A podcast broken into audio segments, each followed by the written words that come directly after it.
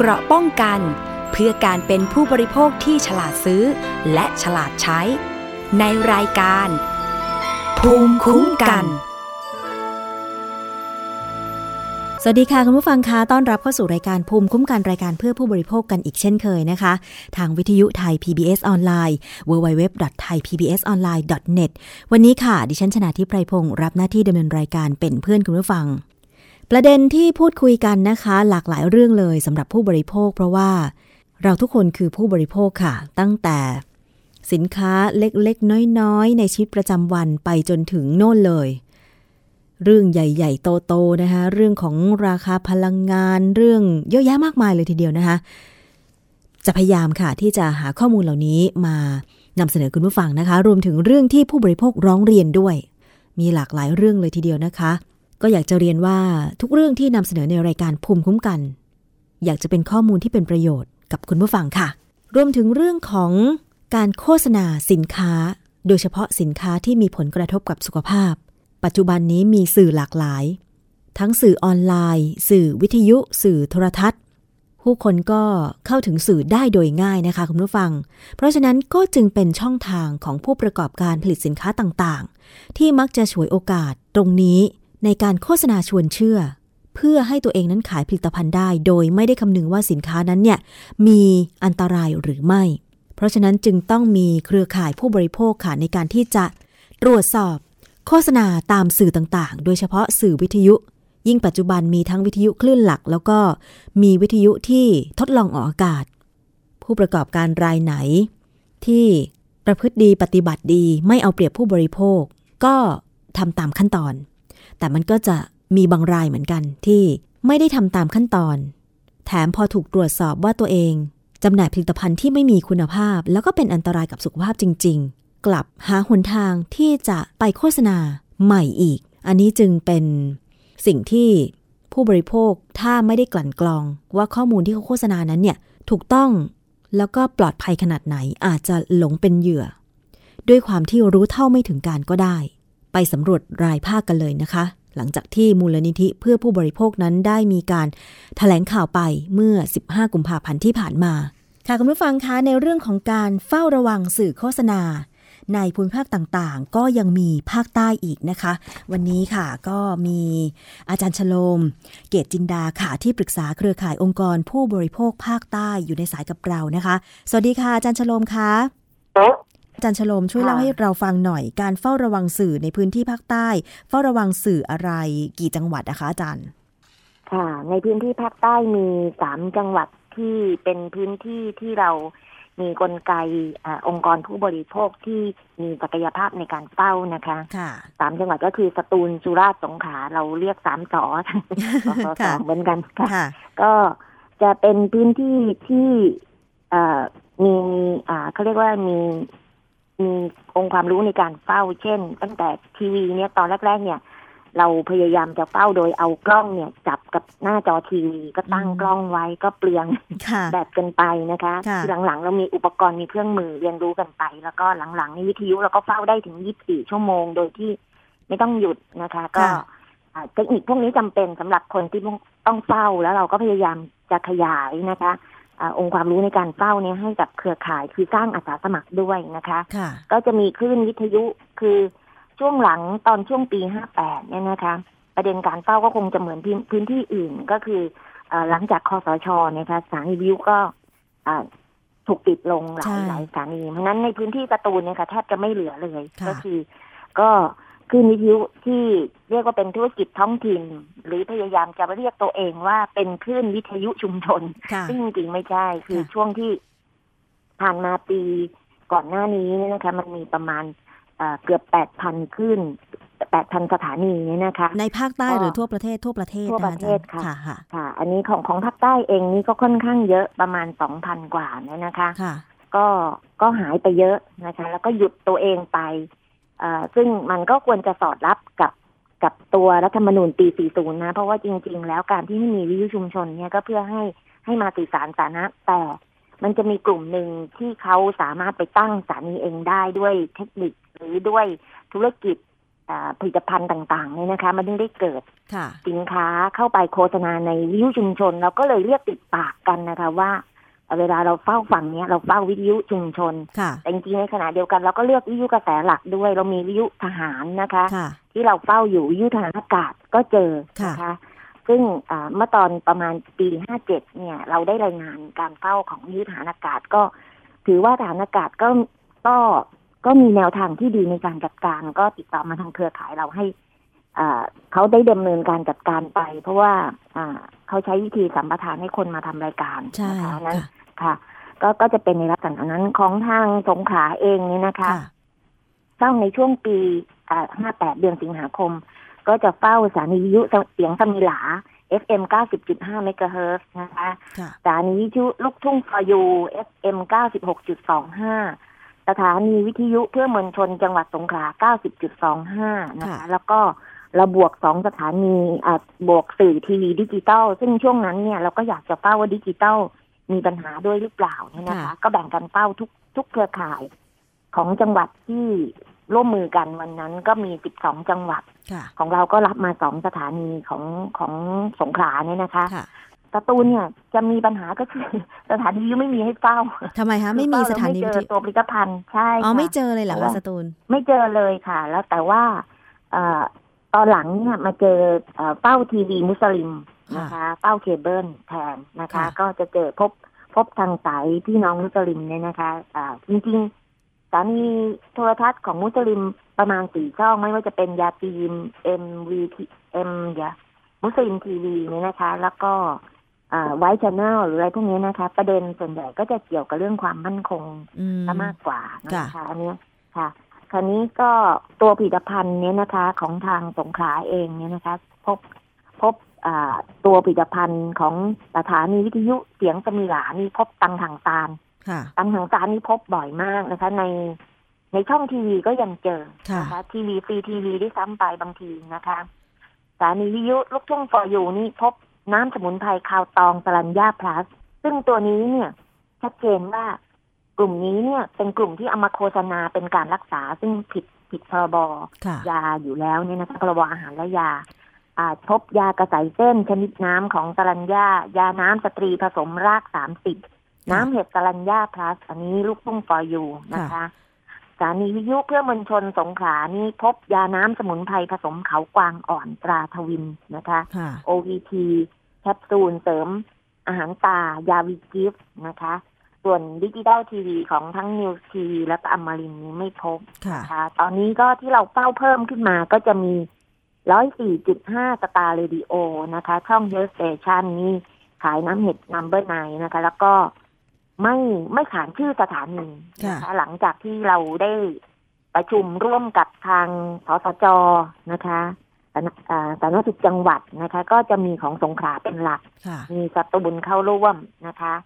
สุราษฎร์ สุราษฎร์ก็จะมีจัดเวทีร่วมกันอยู่เหมือนกัน เพื่อให้เกิดความร่วมมือกับกสทช ด้วย เพราะกสทช เนี่ยจะเป้าสถานียุในทางด้านเทคนิคค่ะเช่น การส่งคลื่นรบกวนกันอะไรประมาณนี้นะคะอืมส่วนประเด็นของอ่าสาธารณสุขจังหวัดเนี่ยจะเป้าในเชิงเนื้อหาที่ถือกฎหมายอยู่อ่าผลิตภัณฑ์สุขภาพอย่างน้อยๆสี่ตัวก็คืออาหารยาผลิตภัณฑ์สุขภาพแล้วก็เครื่องมือแพทย์ค่ะนะคะตัวนี้ ที่อาจารย์ชโลมค่ะเอ่อได้ให้ข้อมูลไป จะเห็นได้ว่าเอ่อการพบโฆษณาต่างค่ะๆในวิทยุท้องถิ่นเนี่ยนะคะ ก็ค่ะส่วนมากจะเป็นการโฆษณาที่ผลิตภัณฑ์เพื่อสุขภาพซะเป็นส่วนใหญ่ใช่ไหมคะ คำคำว่าเพื่อสุขภาพมันดูดีเกินไปเหรอคะจริงๆเป็นค่ะเรื่องผลิตภัณฑ์ ส่วนมากจะอ่าเอามาใช้ในการบำรุงรักษาร่างกาย แต่ว่าเอ่อค่ะกลับไปโฆษณาด้วยข้อความที่อาจจะจูงใจว่าเป็นยารักษาโรคสักมากกว่าน้ำใช่สไหมมุนไพรคาวตองสลัญญาพลัสเนี่ยนะคะค่ะก็จะเป็นลักษณะของของคือฟังดูแล้วเหมือนเพื่อสุขภาพ เพราะว่า จะเน้นไปทางด้านผู้หญิงนะคะ เช่น มดลูกหย่อนมดลูกยานอะไรเงี้ยค่ะค่ะแต่ว่าในยในยะแล้วนี่เหมือนกับเป็นเน้นไปทางด้านเซ็กส์นอ๋อเหรอคะคือไม่ใช่สุขภาพธรรมดา ก็คือว่า ก็ก็จะทำให้ดูอึมดูอะไรพวกเนี้ยค่ะอ๋อส่วนจริง ๆ แล้วจะเป็นอยู่ในกลุ่ม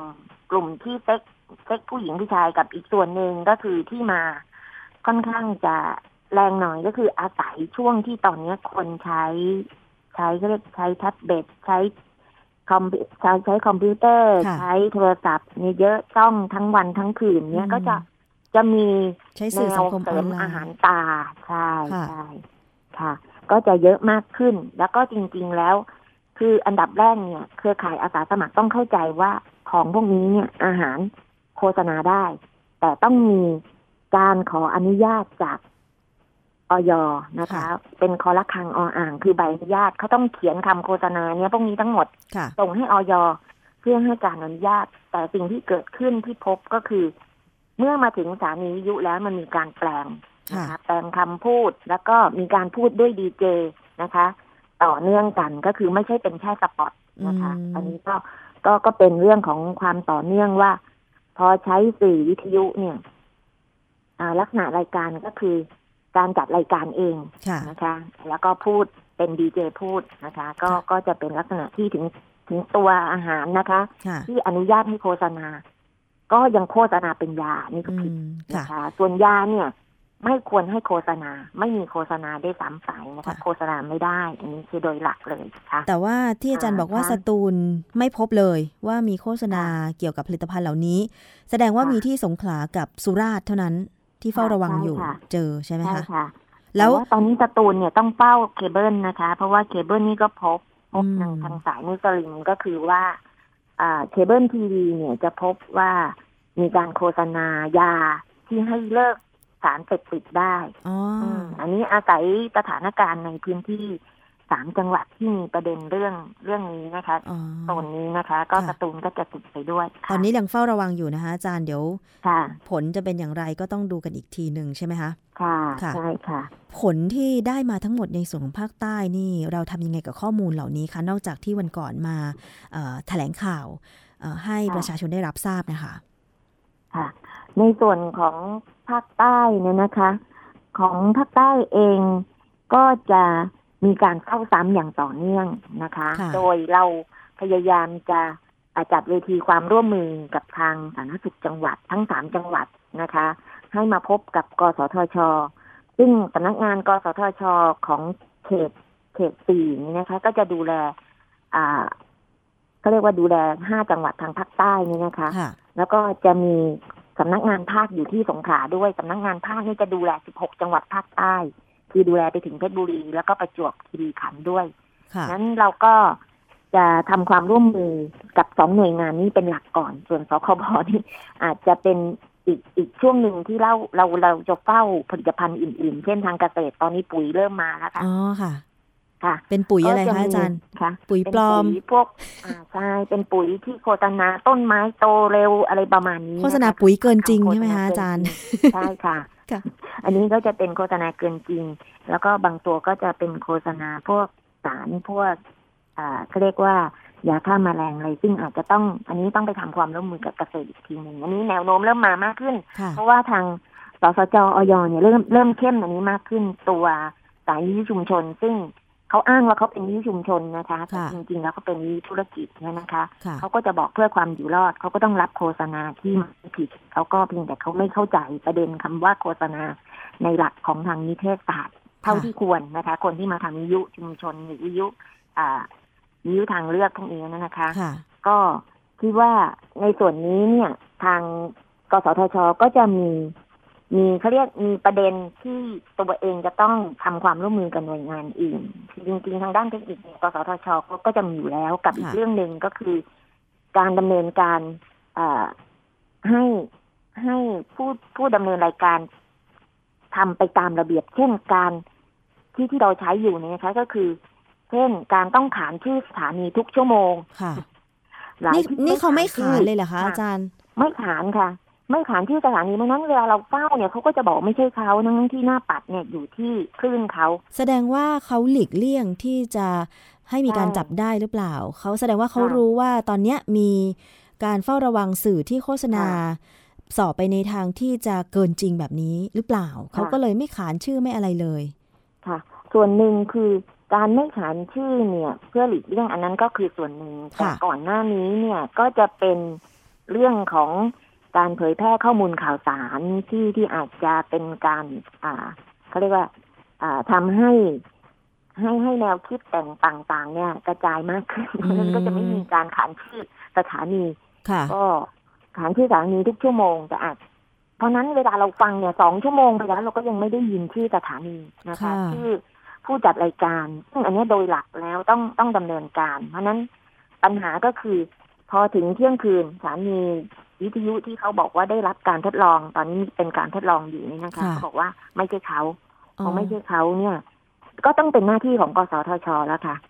ต้องไปเช็คข้อมูลว่าคลื่นนี้ใช่ใช่ไหมคะเฝ้าฟังว่าคลื่นนี้เป็นใคร อนุญาตใครไปชื่ออะไรค่ะอย่างนี้ใช่ไหมคะค่ะค่ะใช่เพราะฉะนั้นตอนนี้เราทำความร่วมมือกับสองหน่วยงาน เพื่อให้เพื่อเราเราเองเป็นหน่วยเฝ้า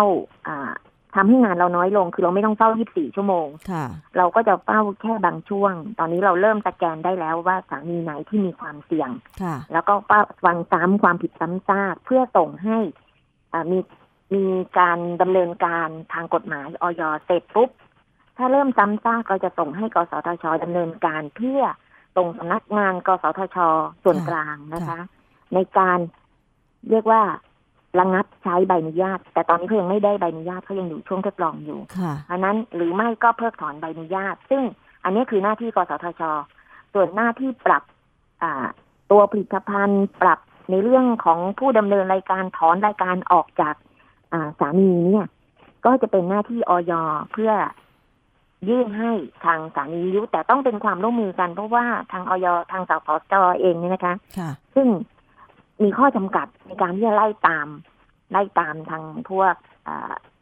สถานีวิทยุต่างใช่ๆนักจัดใช่รายการเพต่าราะงมันๆเป็นที่เรื่องตัวผลิตภัณฑ์ค่ะใช่ค่ะเพราะว่ากับคนผลิตสปอร์ตเพราะว่าบางทีเจ้าหน้าที่อาจจะไม่มากพอ ใช่ไหมคะค่ะอาจารย์ใช่แล้วก็ค่ะเอ่อคลื่นวิทยุชุมชนเหล่านี้ดิฉันก็เมื่อสักครู่ก็ได้สัมภาษณ์ทางด้านของคุณวิทยานะคะจากค่ะเครือข่ายภาคเหนือไป แล้วก็ค่ะคุณสุนทรเครือข่ายภาคตะวันตก ข้อมูลคล้ายๆ กันค่ะอาจารย์ชโลมคะค่ะทุกภาคใช่เลยว่าเอ่อส่วนมากตอนนี้เนี่ยวิทยุที่ขออนุญาตประกอบกิจการ แล้วก็กำลังทดลองออกอากาศอยู่เนี่ยนะคะ ก็มีการรับโฆษณาแบบเนี้ยส่วนมากก็เป็นผลิตภัณฑ์เกี่ยวกับสุขภาพ แล้วก็มีการโฆษณาที่เกินจริงอย่างคุณสุนทรที่เอ่อเฝ้าระวังภาคตะวันตกเนี่ยบอกว่า ถึงขั้นโทรไปที่สถานีไปขอดูนะคะอืมเอ่อตัวหนังสืออนุญาตของผลิตภัณฑ์นั้นๆว่าที่ออยอนุญาตให้โฆษณาได้เนี่ยมีถ้อยคำอะไรบ้าง แต่ส่วนมากก็เอ่อพอมาจัดรายการพอมาโฆษณาจริง ๆ ก็ใช้ถ้อยคำเกินที่ได้รับอนุญาตจริง ๆ อาจารย์ แสดงว่าปัญหานี้เนี่ย มันมีทั่วประเทศ ใช่ค่ะ ใช่ไหมคะแล้วประเด็นนี้เนี่ยเราก็พยายามทำให้เกิดความร่วมมือกันนะคะ กับสถานีวิทยุเพราะเราเชื่อว่าเขารู้จักกันค่ะคือผู้ประกอบการในพื้นที่แต่ละพื้นที่เนี่ยรู้จักกันค่ะว่าสถานีวิทยุไหนมีความเสี่ยงเอ่อสสจสงขลามารายงานครั้งหนึ่งนะคะ ว่าข้อมูลที่เขาได้รับเนี่ย ได้รับจากผู้ประกอบการด้วยกันเองอืมว่าทำไมจับเขาทำไมตังทางการมาจับเขาทำไมไม่ไปจับอันนู้นอ่านะคะค่ะอันนี้เราก็ถือว่าเรากำลังอ่าเราทำความร่วมมือกับผู้ประกอบการครั้งหลังสุด เชิญผู้ประกอบการนะคะ มาเจอกับทางหน่วยงานด้วย และเจอกับเครือข่ายผู้บริโภคด้วยค่ะเขาก็บอกเขาจะไปจัดการเขาทำกลุ่มเครือข่ายขึ้นมา แล้วก็ส่งให้นะคะ คือยังเขาเขายังไม่เป็นประธานกลุ่มอะไรนะคะ แต่เชื่อว่าคนนี้เป็นต้นต่อของ ของการทำสปอตโฆษณาอืมเพราะฉะนั้นเขาก็จะตัดตัดตัด ตอนนี้ตัดเหลือแต่อ่าชื่อผลิตภัณฑ์กับเบอร์โทรศัพท์ค่ะอันนี้อันนี้คือคือสิ่งที่มันเป็นพัฒนาการมากขึ้นค่ะทางรับโฆษณาได้ค่ะค่ะก็เป็นค่ะข้อมูลดีๆนะคะ เฝ้าระวังกันต่อไปนะคะ เพราะว่าค่ะดิฉันเชื่อแน่ว่ายังไงมันก็คงยังไม่หมดไปสัทีเดียว ใช่ค่ะใช่ไหมคะ แล้วก็จะแปลงหน้าตา แล้วก็ปรับ ปรับการขายไปเรื่อยๆเพราะตอนนี้ก่อนหน้านี้เนี่ยพอเขาทำโฆษณาเขาก็ไปทำขายตรงให้เกิดขึ้นเต้นสายอยู่ในหมู่บ้านอยู่ในตำบลนะคะค่ะครูอาจารย์อสมเนี่ย กลายเป็นเครือข่ายขายตรงเข้าไปหมดแล้วอ๋อค่ะค่ะอันนี้มันก็เลยกลายเป็นเชื่อมโยง คือประเด็นเนี่ย พอเริ่มออกจากทางวิทยุไปได้ค่ะตอนนี้บางตัวเข้าสถานีโทรทัศน์ไปแล้วด้วยซ้ำแล้วก็ติดเป็นป้ายอยู่ข้างหลัง รายการโชว์ต่างๆนะคะเพราะฉะนั้นมันก็เหมือนกับสร้างความชอบธรรมไปด้วยระบบการสื่อสารเรียกว่าครบวงจรนะคะค่ะก็สร้างความชอบธรรมโดยการที่บางคนเนี่ยอาจจะเข้าใจผิดนะคะว่าค่ะสินค้าใช่ใด ๆ ก็ตามที่ผ่านออกสื่อโฆษณาไปแล้วแสดงว่าอืมปลอดภัย ซึ่งจริงแล้วอาจจะไม่เป็นอย่างนั้นจริง ๆ ก็ได้นะคะ อาจารย์ ขอให้อาจารย์ฝากไว้เกี่ยวกับเรื่องของสื่อโฆษณาหน่อยค่ะ ว่าผู้บริโภคเมื่อเห็นโฆษณาแล้วเนี่ยให้ตระหนักคิดอะไรบ้างคะจริงๆแล้วนะคะ เรื่องของการโฆษณาทางด้านอาหารและยา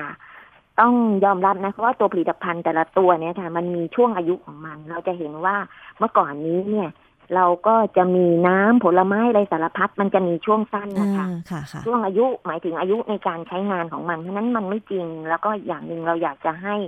อ่าทุกท่านที่ห่วงใยสุขภาพเนี่ยนะคะ ใช้วิถีการดูแลสุขภาพแบบธรรมชาติให้มากที่สุด นะคะ แล้วก็ยิ่งท่านที่ผู้ป่วยเป็นโรคเรื้อรังนะคะไม่ว่าจะเป็นเบาหวานหรืออะไรเนี่ยน้ำสมุนไพรต้องระวังมากที่สุดค่ะนะคะ ก็แล้วก็ในส่วนของการที่ถ้าเกิดเจอปัญหาในเรื่องของโฆษณาดึกๆตื่นขึ้นมาเจอ คุณยายนอนอยู่กับที่เพราะเป็นอัมพาตไม่ได้ไปไหนเปิดฟังวิทยุดูทีวีเนี่ยนะคะเอ่อลูกหลานช่วยเฝ้าดูด้วยนะคะ เพราะว่ากลุ่มที่เขาจะเข้าถึงก็คือคนที่นอนป่วยอยู่กับบ้าน คนที่ ไม่มีเพื่อนคุยนะคะค่ะก็จะฟังวิทยุบ้างอะไรบ้างคุยกับดีเจทางวิทยุนะคะอืมแล้วก็ถ้ากลุ่มที่เป็นนักศึกษา ก็ให้ระวังเรื่องการขายตรงหลอกไปขายหรือหลอกไปอบรมตามตามโรงแรมต่างๆเนี่ยนะคะค่ะแล้วก็ให้ซื้อตัวผลิตภัณฑ์มาสามพันห้าพันนี่คือกลุ่มนักศึกษาที่โดนหลอกว่าจะได้อ่ากำไรกำไรนะคะ ได้เปอร์เซ็นต์ค่อนข้างสูงนะคะค่ะแล้วก็แจ้งมาได้ที่อ่า เครือข่ายผู้บริโภคหรือมูลนิธิเพื่อผู้บริโภคนะคะ ว่าพบที่ไหนนะคะเราก็จะได้ช่วยกันเฝ้าระวังต่อไปค่ะค่ะ วันนี้ขอบคุณอาจารย์ชโลม เกตจินดาค่ะนะคะ ที่ปรึกษาเครือข่ายองค์กรผู้บริโภคภาคใต้มาก ๆ ค่ะ ค่ะค่ะ ขอบคุณค่ะขอบสวัสคุณดีมากค่ะค่ะ คุณชนาทิพย์ค่ะ สวัสดีค่ะ สวัสดีค่ะท่านผู้ฟังมากันที่อีกภาคหนึ่งค่ะ คุณผู้ฟัง ภาคอีสานไปดูซิว่า จากการเฝ้าระวังสื่อโฆษณานะคะ ในพื้นที่นั้น พบโฆษณาอะไรบ้าง แล้วก็สิ่งที่อยากจะสะท้อนออกมา ให้ผู้บริโภคได้รับทราบมีอะไรบ้างนะคะ วันนี้ค่ะ ดิฉันได้เรียนเชิญ คุณจินตนาศรีนุเดชนะคะ จากเครือข่ายภาคอีสานพูดคุยในรายการค่ะ สวัสดีค่ะ สวัสดีค่ะ ค่ะ คุณจินตนาคะ ทราบว่าค่ะไปเฝ้าระวังสื่อโฆษณา แถบภาคอีสาน เล่าให้ฟังหน่อยค่ะเอ่อกระบวนการทำงานเป็นอย่างไรบ้าง และผลที่ออกมาเป็นยังไงบ้างคะอ่าค่ะของภาคอีสานเราก็จะมีการเฝ้าฟังทั้งวิทยุแล้วก็ทีวีดิจิตอลนะคะ แล้วก็เอ่อการเฝ้าฟังเรา เอ่อจริง ๆเขาก็จะให้เลือกอะค่ะ ว่าจะเฝ้าฟังกี่คลื่นแล้วก็มีเกณฑ์การวัดว่าเป็นคลื่นหลัก หรือว่าคลื่นที่พบการโฆษณาบ่อยๆอะค่ะ ซึ่งขอนแก่นเนี่ยก็เฝ้าไปจำนวนสี่คลื่นนะคะค่ะแล้วก็ก็พบผลิตภัณฑ์ที่เอ่อเข้าข่ายผิดกฎหมายอยู่สิบเจ็ดสิบเจ็ดผลิตภัณฑ์นะคะค่ะส่วนการเฝ้าทีวีดิจิตอลเนี่ยเราก็ไม่ไม่พบการเอ่อ โฆษณาที่ผิดกฎหมายนะคะค่ะแล้วก็เอ่อหลังจากที่มีการเฝ้าฟังเสร็จนะคะ เราก็มีกลไกที่ทำงานกับพื้นที่อะค่ะ ซึ่งก่อนหน้านี้ค่ะ ทางขอนแก่นเองก็จะมีกลไกความร่วมมือในพื้นที่อยู่แล้ว เรื่องการแก้ไขปัญหานะคะ เพราะว่าเอ่อเราเราได้ทำงานเฝ้าระวังเรื่องสื่อมาก่อนหน้านี้แล้วค่ะหลังจากที่พบการเอ่อโฆษณาผิดกฎหมายแล้วก็ ร้องเรียนนะคะ ไปที่แจ้งเรื่องไปที่สสจจังหวัดขอนแก่นนะคะ แล้วก็ต่อจากนั้นก็มีการเอ่อสั่งให้ระงับโฆษณาจากการตรวจสอบของสสจแปดรายการนะคะ ค่ะ ส่วนมากที่บอกว่าพบโฆษณาที่ผิดกฎหมายนี่ เป็นประเภทสินค้าอะไรคะคุณจินตนาเออส่วนใหญ่ของอีสานเนี่ยจะพบเป็นยาค่ะ อย่างเช่นเอ่อที่ส่งเรื่องร้องเรียนไปที่สสจ ขอนแก่นนะคะค่ะก็จะมีการสั่งระงับการโฆษณา เช่น eye care soft gel อะค่ะ ซึ่งค่ะจะเป็นการโฆษณาในลักษณะที่เอ่อรักษาตาทุกโรคที่เกี่ยวกับตาเนี่ยค่ะอืมไม่ว่าอะไรก็ตามที่เกิดกับตาตาบอดตาฝ้าตามัวค่ะหรืออะไรอย่างเงี้ยค่ะ ก็จะเป็นการรักษาได้แล้วก็อื่นๆ เนี่ยก็จะเป็นพวกยากระใสเส้น ยากระดงแคปซูลสมุนไพรอะไรพวกเนี้ยค่ะค่ะ ส่วนใหญ่ที่พบในรายการเอ่อวิทยุของทางภาคอีสานเนี่ยจะเป็นประเภทยาค่ะอืมแล้วก็ยาสมุนไพรอะค่ะ ค่ะ แล้วรูปแบบการโฆษณาเป็นยังไง คือเปิดสปอตอย่างเดียว ดีเจโฆษณาหรือว่าสัมภาษณ์คนใช้อะไรอย่างนี้บ้างไหมคะเอ่อรูปแบบการโฆษณาที่เราเจอก็จะเป็นทั้งเปิดสปอร์ตแล้วก็เป็นทั้งเอ่อสัมภาษณ์คนใช้อะค่ะ ซึ่งอืมซึ่งบางรายการเนี่ยก็ ก็มีสถานีวิทยุที่ให้ความร่วมมือกับเราเนี่ยค่ะค่ะ เขาบอกมาว่าเนี่ยบางรายการเนี่ยคนสัมภาษณ์เนี่ยไม่มีชีวิตอยู่แล้วนะ เป็นเทปเก่าที่เอามารีรันอะไรอย่างเงี้ยค่ะอ๋อแล้วก็เป็นผลิตภัณฑ์ตัวเดิมด้วยอะไรอย่างเงี้ยค่ะค่ะซึ่งซึ่งเออเขาก็ให้ข้อมูลมาในลักษณะคือเจ้าหน้าที่ที่สเราถานีใช่ไหมคะ ให้ข้อมูลมาใช่แบบนี้ แต่ทำไมใช่ใช่ถามค่ะกลับเขาไปไหมคะ ว่าทำไมแล้วทางสถานีไปรับโฆษณาเข้ามาได้ยังไงเอ่อค่ะคือคือเอ่อ ตรงเนี้ยเนี่ยไม่ใช่เจ้าหน้าที่สถานีขออภัยค่ะอืมค่ะแต่ว่ามันจะเป็นเอ่อเขาเรียกว่าเป็นเขาเรียกว่าเป็นกลุ่มคนนายกฟังด้วยสกัมานคมเอ่อเป็นนายกสมาคมวิทยุชุมชนนะคะอ๋อคล้ายๆกับเป็นประธานนะคะค่ะแล้วเขาก็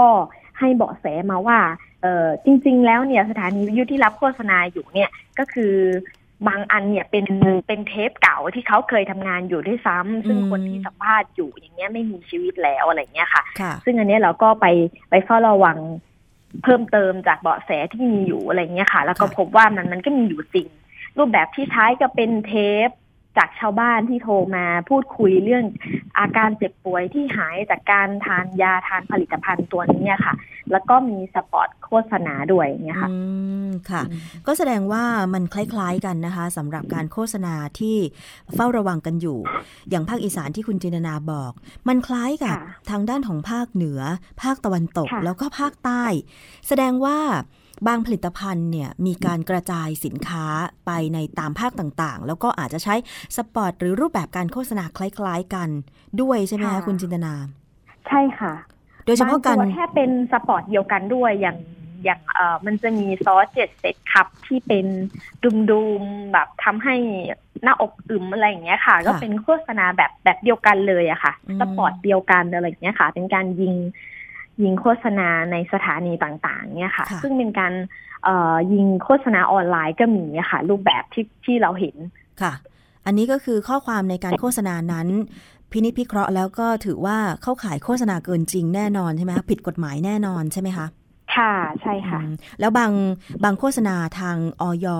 เอ่อทางสสจจังหวัดก็มีการออกมาระงับแล้ว แต่มีการกลับไปโฆษณาใหม่ไหมคุณจินตนา ใช่ค่ะ ซึ่งซึ่งตอนเนี้ยที่มีการสั่งระงับแล้ว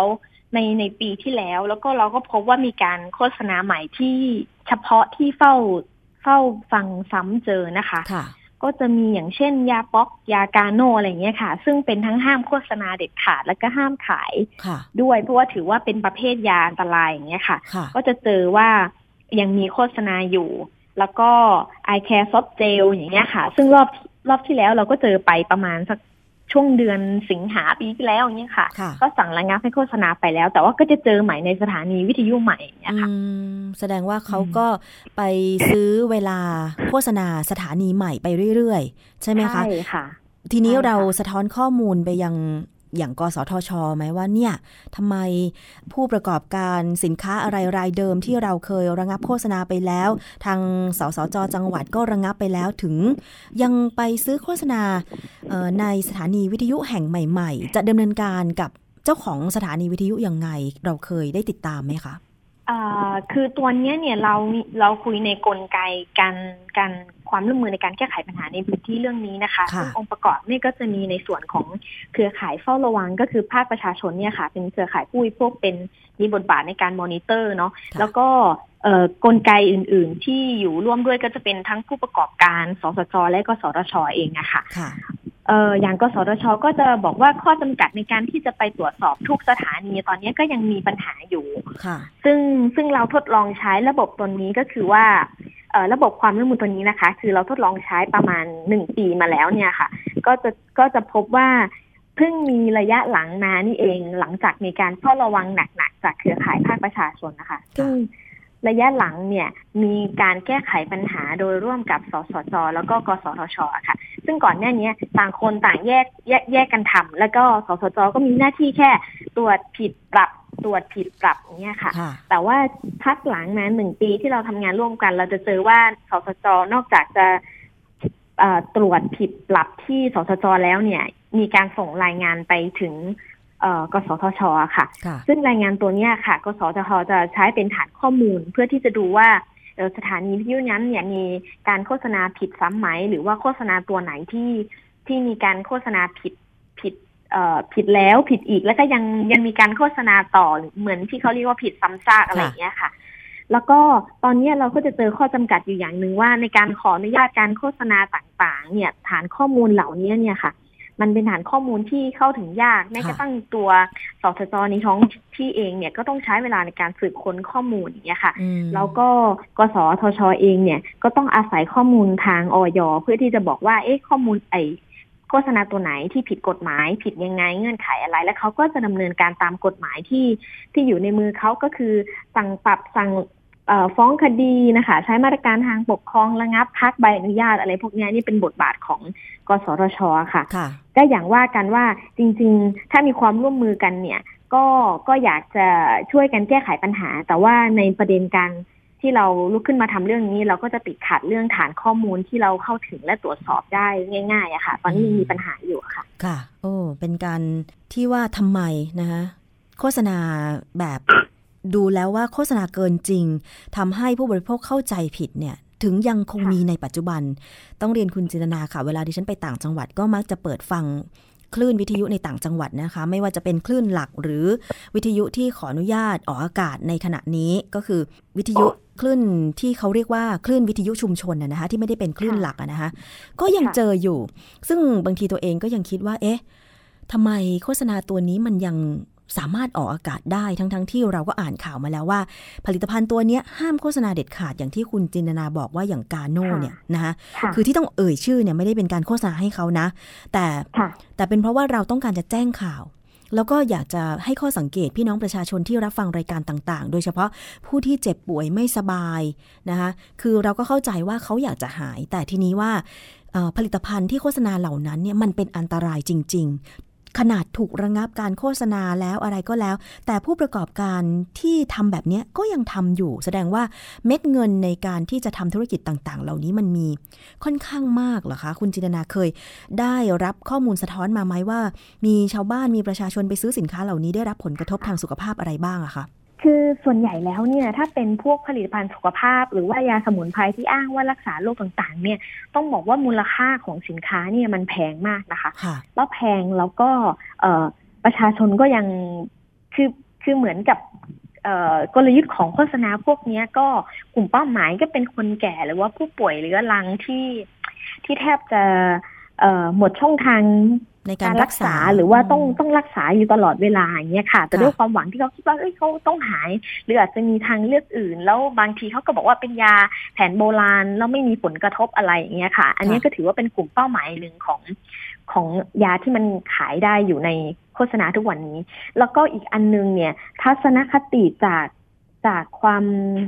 คือเราเข้าใจว่าจริง ๆ คนอีสานเป็นคนใช้แรงงานนะพออมเป็นคนใช้แรงงานแล้วเนี่ย แน่นอนว่าเขาก็จะมีปัญหาเรื่องปวดเมื่อยปวดแข้งปวดขาปวดอะไรอย่างเงี้ยค่ะ แล้วเขาก็เอ่อมีความเชื่อว่าไอ้ยาที่โฆษณาเนี่ย มันแก้ปวดต่างๆ ได้ ซึ่งมันก็แก้ปวดได้จริง ๆ แต่ว่าเอ่อถ้าเปรียบเทียบจากวิธีการใช้ยาแล้วเนี่ย มันเป็นการใช้ยาไม่ถูกประเภท ซึ่งค่ะยา ยาที่ขายที่เขาอ้างว่าแก้ปวดเลยพวกเนี้ยมันก็เป็นยาอันตรายเป็นยาปฏิชีวนะอะไรอย่างเงี้ยค่ะอืมซึ่งค่ะชาวบ้านเนี่ยก็ไม่รู้แต่ว่าเอ่อชาวบ้านไม่รู้ข้อมูลค่ะแล้วก็ส่วนหนึ่งเนี่ย เนื่องจากเขาเขาก็อยากหายเร็วๆอยากหายปวดเร็วๆเขาก็ซื้อทานซื้อทานอย่างเงี้ยค่ะแม้กระทั่งว่าไม่ต้องไม่ต้องมีการโฆษณาอะไรเยอะบอกแค่ชื่อยาเอ่อสรรพคุณนิดหน่อย โฆษณานิดหน่อยอย่างเงี้ยก็ยังขายได้อยู่แล้ว ซึ่งอาจจะเป็นส่วนหนึ่งเป็นเอ่อ ความเชื่อของชาวบ้านทัศนคติของชาวบ้านด้วยส่วนหนึ่งก็เลยเป็นเอ่อช่องทางให้บริษัทเนี้ยโฆษณาได้อยู่ตลอดเวลา ยังขายสินแล้วก็ค้าอีกได้ใช่ไหมคะใช่ค่ะ แล้วก็อีกช่องทางหนึ่งเนี่ยเข้าใจว่ากระบวนการที่จะไปจัดการ เพราะว่าสถานีมันมีหลายสถานีนะคะ อย่างค่ะเช่นถ้าเกิดว่าเราไม่ได้วางแผนรูปแบบการจัดการปัญหาร่วมกันเรื่องการโฆษณาเหล่านี้แน่นอนว่าการจัดการมันยาก เช่น ออกจากที่หนึ่งไปโผล่ที่หนึ่งออกจากที่หนึ่งไปโผล่ที่หนึ่งอย่างเงี้ยค่ะค่ะ ซึ่งมันจะเป็นมากที่เราต้องร่วมมือกันและแก้ไขปัญหาอย่างเป็นระบบว่าจะจัดการยังไง กับสองเอ้ยช่องทางที่สามตอนนี้คือว่า ตอนเนี้ยบริษัทก็ยินยอมที่จะโฆษณาผิดกฎหมายและยอมเสียค่าปรับ เพราะว่าเขามีโทษปรับที่ที่ไม่แพงอย่างเช่นค่ะไม่มีออยหรือว่าโฆษณา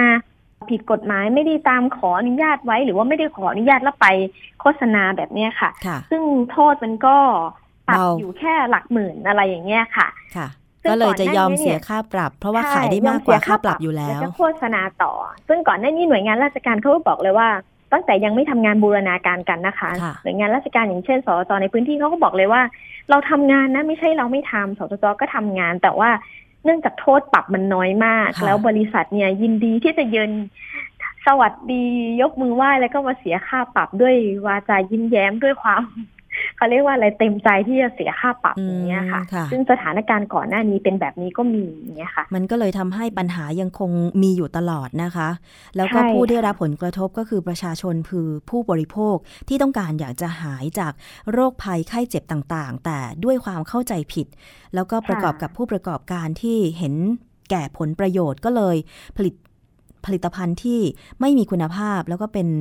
อันตรายกับสุขภาพของประชาชนนี้ออกมาขายกันอยู่นะคะ ซึ่งจริงใช่ค่ะแล้วที่คุณจินตนาเล่ามาเนี่ยมันดิฉันก็คิดตามว่ามันเป็นมานานแล้วอย่างเมื่อก่อนเนี่ยนะคะ เวลาที่เอ่อฟังวิทยุไม่ว่าจะเป็น AM FM ในต่างจังหวัดเนี่ยนะคะ ก็มักจะมี การลงทุนทำรายการเอ่อวิทยุแบบนี้แหละ เพราะว่ามันเป็นสื่อที่เข้าถึงประชาชนได้ง่าย แล้วยิ่งค่ะโดยเฉพาะในปัจจุบันนี้นอกจากวิทยุคลื่นหลักที่ขออนุญาตมาก่อนแล้วเนี่ยนะคะ ก็ยังมีวิทยุชุมชนที่ขออนุญาตในการที่ออกอากาศ ถึงแม้ว่าตอนนี้อยู่ในช่วงทดลองออกอากาศก็ตามเนี่ยนะคะค่ะแต่มันก็เป็นช่องทางหนึ่งที่ทำให้ผู้ประกอบการ หรือผู้ที่อยากจะลงทุน ตามสถานีวิทยุต่างๆ หาผลประโยชน์ตรงนี้ ไม่ทราบตอนนี้ที่ขอนแก่นเนี่ยมีคลื่นวิทยุทดลองออกอากาศมากไหมคะคุณจินตนาขอนแก่นก็มีสัดส่วนเอ่อวิทยุที่ทดลองออกอากาศมากพอสมควรเหมือนกันนะคะ เพราะว่าตอนนี้ที่ขึ้นทะเบียนกับทางกสทชเองก็มีเอ่อสามร้อยกว่าสถานีอะค่ะโอ้ฟังที่มีกันรายการที่ที่เอ่อหมายถึงทั้งหมดที่ไปขึ้นทะเบียน มีทั้งเอ่อสถานีวิทยุชุมชนค่ะมีทั้งเอ่อสถานีราชการ แล้วก็มีสถานีวิทยุเอ่อประเภทธุรกิจอะไรอย่างเงี้ยค่ะค่ะซึ่งรวมๆแล้วน่ะที่มีลิสต์รายการอยู่กับกสทชที่ที่ให้ทางเครือข่ายเรามาเนี่ยนะคะค่ะก็จะมีแบบ สามร้อยกว่าสถานีอะค่ะอืมแล้วรวมในนั้นก็จะมีเอ่อสถานีวิทยุที่ทดลองออกอากาศอยู่ด้วยอะค่ะอืมก็แสดงว่าก็ถือถือสว่าถานีมันเยอะใช่ค่ะเยอะมาแสดงว่ามันเป็นช่องทางให้คนหาผลประโยชน์ ด้วยการขายสินค้าที่เป็นอันตรายแบบเนี้ยเยอะมาก ก็น่าเห็นใจค่ะเจ้าหน้าที่ภาครัฐนะ จะไปตามปิดจะไปตามระงับออกอากาศมันก็ตามไม่ทันหรอกใช่ไหมคะ ใช่ค่ะ ก็ เป็นข้อมูลนะคะสำหรับเรื่องของการสำรวจตรงนี้ เผื่อว่าจะได้สะท้อนให้หลายหน่วยงานนำไปกระจาย อย่างเช่น ที่คุณจินนากรุณามาเล่าในรายการภูมิคุ้มกันเนี่ยทางรายการก็หวังว่าจะเป็นหนึ่งข้อมูลเพื่อให้ประชาชน ได้รับทราบข้อเท็จจริง ว่าสินค้าที่โฆษณาปัจจุบันเนี่ยนอกจากโฆษณาเกินจริงแล้ว ก็ยังมีอันตรายกับสุขภาพ เพราะฉะนั้นเนี่ยเราต้องมีภูมิคุ้มกันก่อนนะ ก่อนที่จะไปซื้อสินค้าหรือใช้บริการอะไรต่างๆ แล้วดิฉันเองเนี่ย เคยเห็นคนรู้จักคนใกล้ตัวที่ไปซื้อผลิตภัณฑ์ที่บอกว่าเป็นเครื่องดื่มบำรุงสุขภาพก็ตามอาหารเสริมสุขภาพก็ตาม แต่แฝงมาด้วยสารสเตียรอยด์ แฝงมาค่ะด้วยสารที่เป็นอันตราย พอทานเข้าไปกระเพาะทะลุเนี่ยก็เห็นมาหลายรายแล้ว ก็เลยอยากจะนำข้อมูลตรงนี้เนี่ยกระจายสู่พี่น้องประชาชนและหวังว่าเราจะช่วยๆกันนะคะ สร้างความเข้าใจที่ถูกต้องให้พี่น้องประชาชน ว่าการดูแลรักษาสุขภาพจริง ๆ แล้วเนี่ยถ้าอยากจะหายแต่ว่าไม่อยากจะตายก่อนเนี่ย จะเป็นอย่างไรนะคะ คุณจินตนา ค่ะ ค่ะ อันนี้ต้องขอบคุณมากเลย เดี๋ยวมีข้อมูลอะไรเพิ่มเติม เดี๋ยวเราติดต่อประสานงานกันอีกทีก็แล้วกันนะคะ ขอบคุณมากเลยค่ะยินดีค่ะค่ะค่ะ ค่ะ สวัสดีค่ะ สวัสดีค่ะ รายการภูมิคุ้มกันค่ะ นอกจากฟังได้ที่ www.thaipbsonline.net แล้วนะคะ ยังสามารถฟังได้ที่สถานีวิทยุชุมชนเทศบาลทุ่งหัวช้างจังหวัดลำพูนค่ะ FM 106.25 MHz สถานีวิทยุชุมชนคนเขาวงจังหวัดกาลสิน FM 89.5 MHz สถานีวิทยุชุมชนวัดโพบันลังจังหวัดราชบุรี FM 103.75 MHz สถานีวิทยุชุมชน คนหนองย่าไซจังหวัดสุพรรณบุรี FM 107.5 MHz สถานีวิทยุชุมชนปฐมสาคร จังหวัดสมุทรสาคร FM 106.25เมกะเฮิรตซ์และสถานีวิทยุชุมชนคนเมืองลี้จังหวัดลำพูน FM 103.75เมกะเฮิรตซ์นะคะ แล้วดิฉันได้เห็นข้อความหน้าเว็บไซต์ www.thaipbsonline.net นะคะว่า Smart Radio ที่จังหวัดร้อยเอ็ดนั้นก็รับฟังเราอยู่ แล้วก็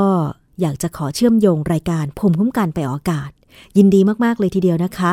หวังว่าเราจะได้มีโอกาสเชื่อมโยงสัญญาณ รายการกันนะคะ ซึ่งวิทยุไทย PBS ออนไลน์นั้นเป็นบริการสาธารณะค่ะ เชื่อมโยงรายการต่างๆ ได้ฟรีนะคะ ไม่เฉพาะภูมิคุ้มกัน มีรายการข่าวอย่างสวัสดีประเทศไทยนะคะ ฟังเสียงประเทศไทย รายการวิถีทางเลือก รายการนักข่าวพลเมือง รายการห้องสมุดหลังไม้รายการ Science Today IT Update เยอะแยะมากมายเลยค่ะ สนใจรายการไหนติดต่อทีมงาน วิทยุไทย PBS เข้ามาได้นะคะ หน้าเว็บไซต์ก็ส่งข้อความมาหรือว่าจะเป็นช่องทางการโทรศัพท์ค่ะ 027902528 027902529 นะคะ ช่วงนี้ไปฟังนานาสาระค่ะ คุณยศพรพยุงสุวรรณจะมีอะไรมานำเสนอนั้นไปฟังกันเลยค่ะ นานาสาระ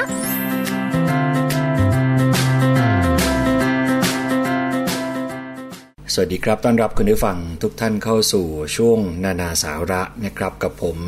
ยศพรพยุงสุวรรณครับ ก็มาพบกันประจำนะครับสองวันคือวันจันทร์ และวันพฤหัสบดี ในรายการภูมิคุ้มกัน ก็จะมาติดตามนะครับ โดยเฉพาะประเด็นที่น่าสนใจ ซึ่งคุณผู้บริโภคเนี่ยควรจะทราบกันนะครับวันนี้สิ่งที่นานาสาระกับผมยศพรพยุงสุวรรณจะมานำเสนอให้คุณผู้ฟัง ได้ติดตามรับฟังนะครับก็เป็นเป็นเรื่องของสิ่งที่คุณผู้ฟังควรจะรู้ ก่อนจะเดินทางไปเที่ยวประเทศญี่ปุ่นนะครับ คือที่อยากจะมานำเสนอในช่วงนี้เวลานี้เนี่ยก็ต้องบอกว่าอีกประมาณเดือนกว่าๆเนี่ยนะครับ ประมาณเดือนเมษายน ประเทศญี่ปุ่นเนี่ยก็จะเป็นช่วงเวลาที่คนนิยมเดินทางไปท่องเที่ยวกัน เพราะว่าก็เป็นช่วงของฤดูใบไม้ผลิ เป็นช่วงที่ดอกซากุระ และดอกไม้หลากชนิดเนี่ยกำลังผลิบานนะครับ อากาศก็ค่อนข้างดีที่สุดเนี่ยก็ว่าได้ ความมีเสน่ห์ของประเทศญี่ปุ่นมีหลายเรื่องด้วยกัน ที่ทำให้คนไทยนิยมเดินทางไปท่องเที่ยวกัน ทั้งเรื่องของวัฒนธรรม อาหาร เครื่องแต่งกาย บ้านเมืองที่ดูสะอาด ความน่ารักของผู้คน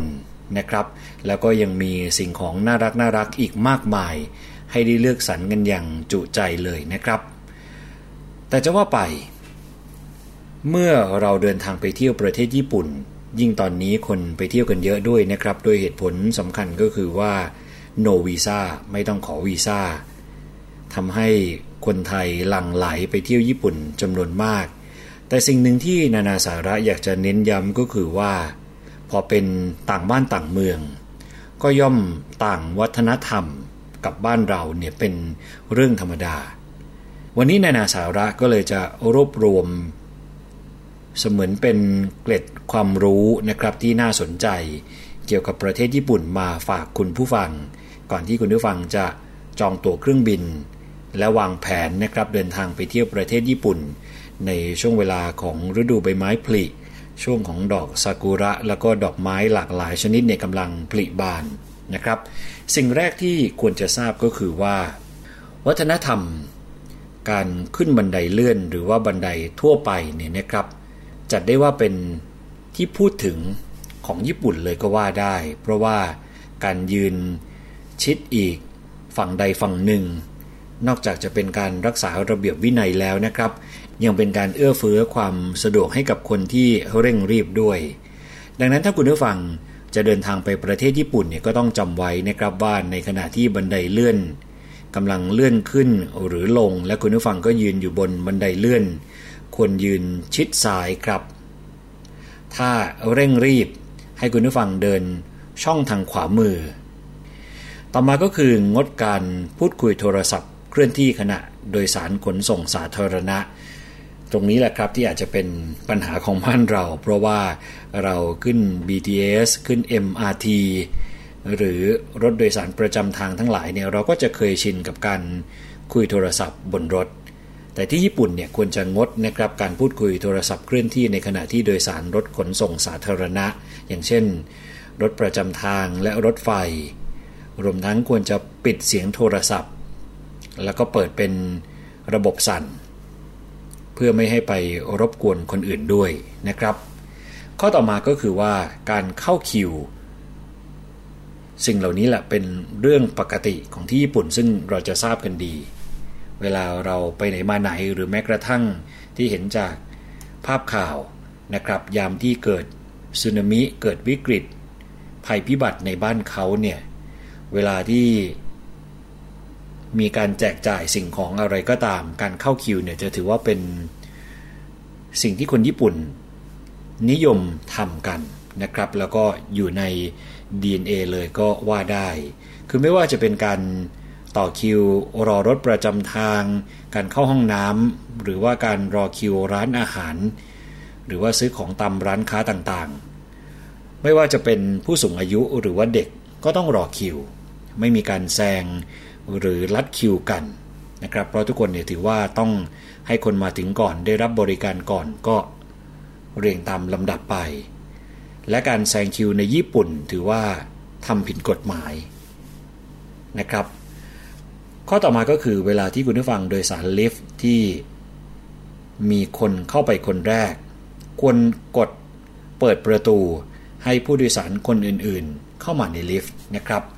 แล้วก็กดให้คนอื่นๆ ออกจากลิฟต์ไปก่อน หากคุณผู้ฟังไปที่ชั้นเดียวกัน เรื่องนี้เนี่ยนะครับไม่มีเรื่องเพศเข้ามาเกี่ยว แต่ให้นึกไว้เสมอนะครับว่าถ้าคุณผู้ฟังเป็นคนแรกที่เข้าลิฟต์ที่ญี่ปุ่น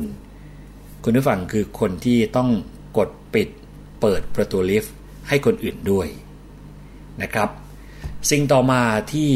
อีกแล้วสำหรับคนไทยต้อง เรียนรู้ ก็คือถ้าไปประเทศญี่ปุ่นเนี่ยควรจะหลีกเลี่ยงการพูดคุยเสียงดังในที่สาธารณะนะครับเพราะว่าคนญี่ปุ่นเนี่ยเขาให้ความสำคัญกับการเคารพความเป็นส่วนตัวมาก และถือว่าพื้นที่สาธารณะเป็นพื้นที่ส่วนรวมที่ใช้ร่วมกัน ดังนั้นนะครับไม่ว่าจะอยู่บนรถไฟ ห้างสรรพสินค้า หรือแม้แต่สวนสาธารณะ ก็ต้องเคารพความเป็นส่วนตัวของคนอื่นเนี่ยเช่นกัน เรื่องของอาหารการกินบ้างลองมาดูนะครับ ที่ญี่ปุ่นเนี่ยเขาจะไม่ใช้ตะเกียบของเราคีบอาหารให้กับคนอื่นนะครับ หากจะมีการ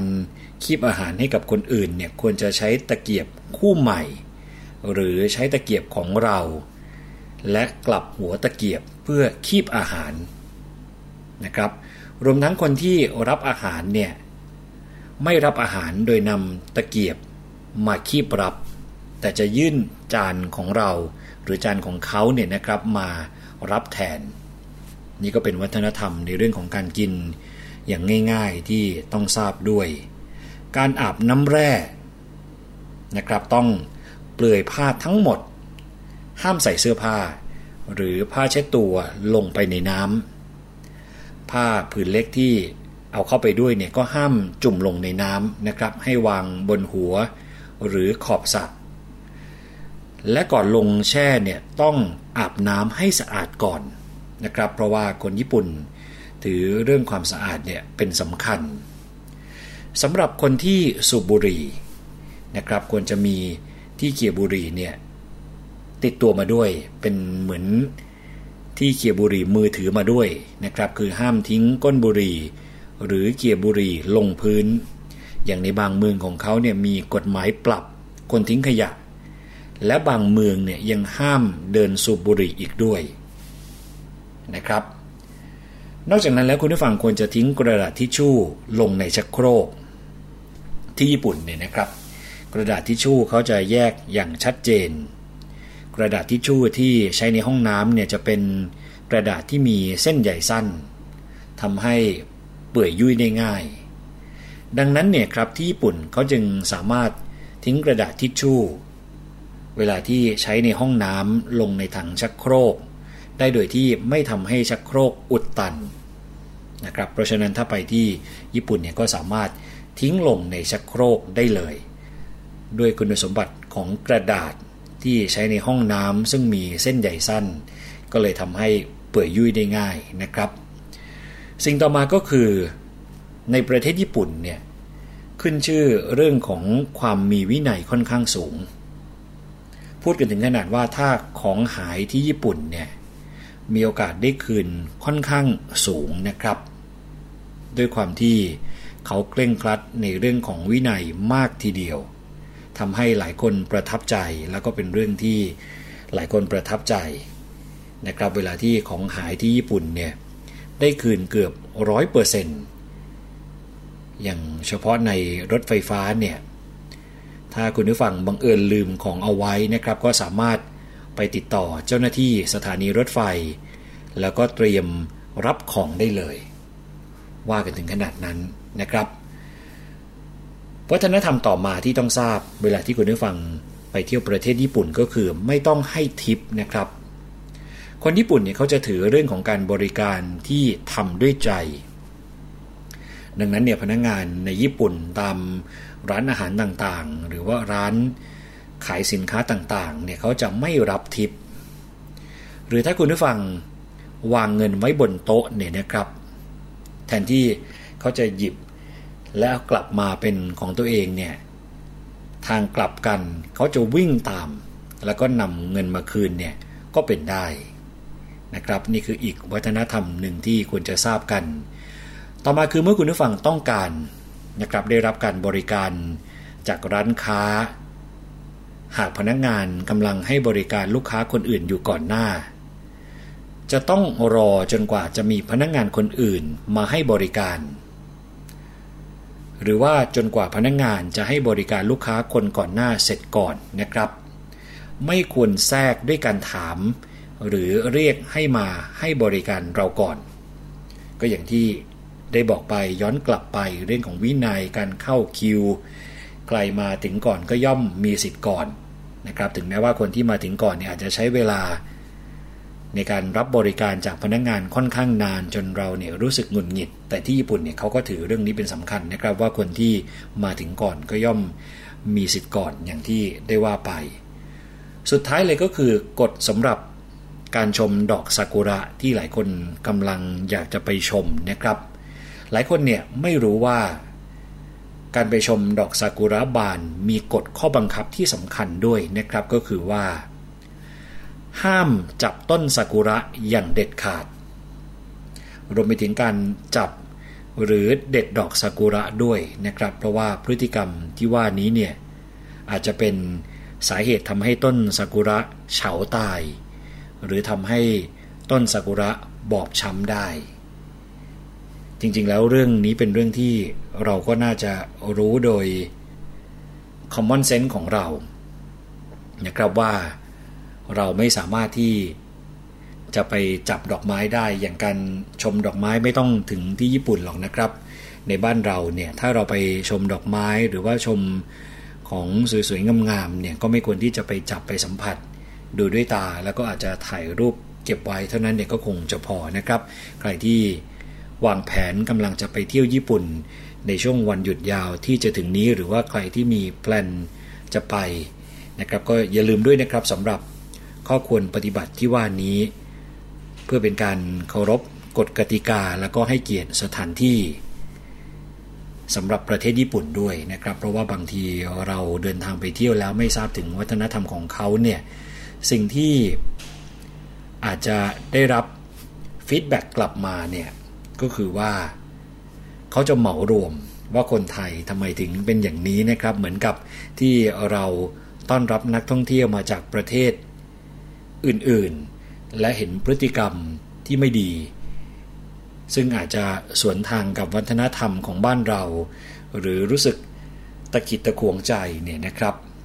เราก็มักจะไปเหมารวมว่าคนชาตินั้นๆ เป็นอย่างนี้ทั้งหมด ซึ่งจริงๆแล้วนี่อาจจะไม่ใช่นะครับ เมื่อเรารู้สึกว่า ชาติอื่นมาเที่ยวบ้านเรา แล้วทำไม่ถูกต้องตามวัฒนธรรมของเรา เรายังรู้สึกเลยนะครับ เพราะฉะนั้นเวลาที่เราไปเที่ยวประเทศญี่ปุ่น หรือประเทศอื่น ๆ ก็ควรจะศึกษาในเรื่องของวัฒนธรรมไว้ด้วยเป็นสำคัญ นอกจากแหล่งท่องเที่ยวที่เราจะต้องทราบแล้วนะครับ นี่คือเรื่องราวที่วันนี้เรามานำเสนอให้คุณผู้ฟังได้ติดตามรับฟังนะครับ พื่อให้คุณผู้ฟังได้เรียนรู้ในฐานะผู้บริโภคด้วย ที่คุณผู้ฟังจะได้ทราบเวลาที่เราจะต้องไปเจอกับเหตุการณ์นั้นจริง ๆ หรืออย่างกรณีนี้ก็คือการเดินทางไปเที่ยวที่ญี่ปุ่นจริง ๆ นะครับนานาสาระในวันนี้ต้องขอขอบคุณข้อมูลดีๆ นะครับจาก chicministry.com รวมไปถึง Manager ออนไลน์ครับ คุณผู้ฟังสามารถที่จะแนะนำอยากจะให้นานาสาระได้หยิบเรื่องไหนมาเป็น ประโยชน์สำหรับคุณผู้ฟังก็สามารถบอกเข้ามาได้เลยนะครับ ทั้งที่ Thai PBS online net มี chat box อยู่นะครับ หรือว่าที่ facebook.com thaipbsradiofan นานาสาระจะกลับมาพบกับคุณผู้ฟังอีกครั้งหนึ่ง ในวันจันทร์ที่กำลังจะมาถึงนี้นะครับ วันนี้ผมยศพรพยุงสุวรรณและช่วงนานาสาระ ต้องขอตัวลาไปก่อนแล้ว สวัสดีครับ นานา สาระ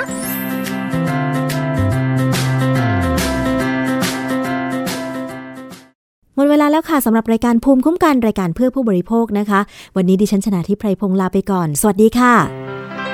เกราะป้องกัน เพื่อการเป็นผู้บริโภคที่ฉลาดซื้อ และฉลาดใช้ ในรายการ ภูมิคุ้มกัน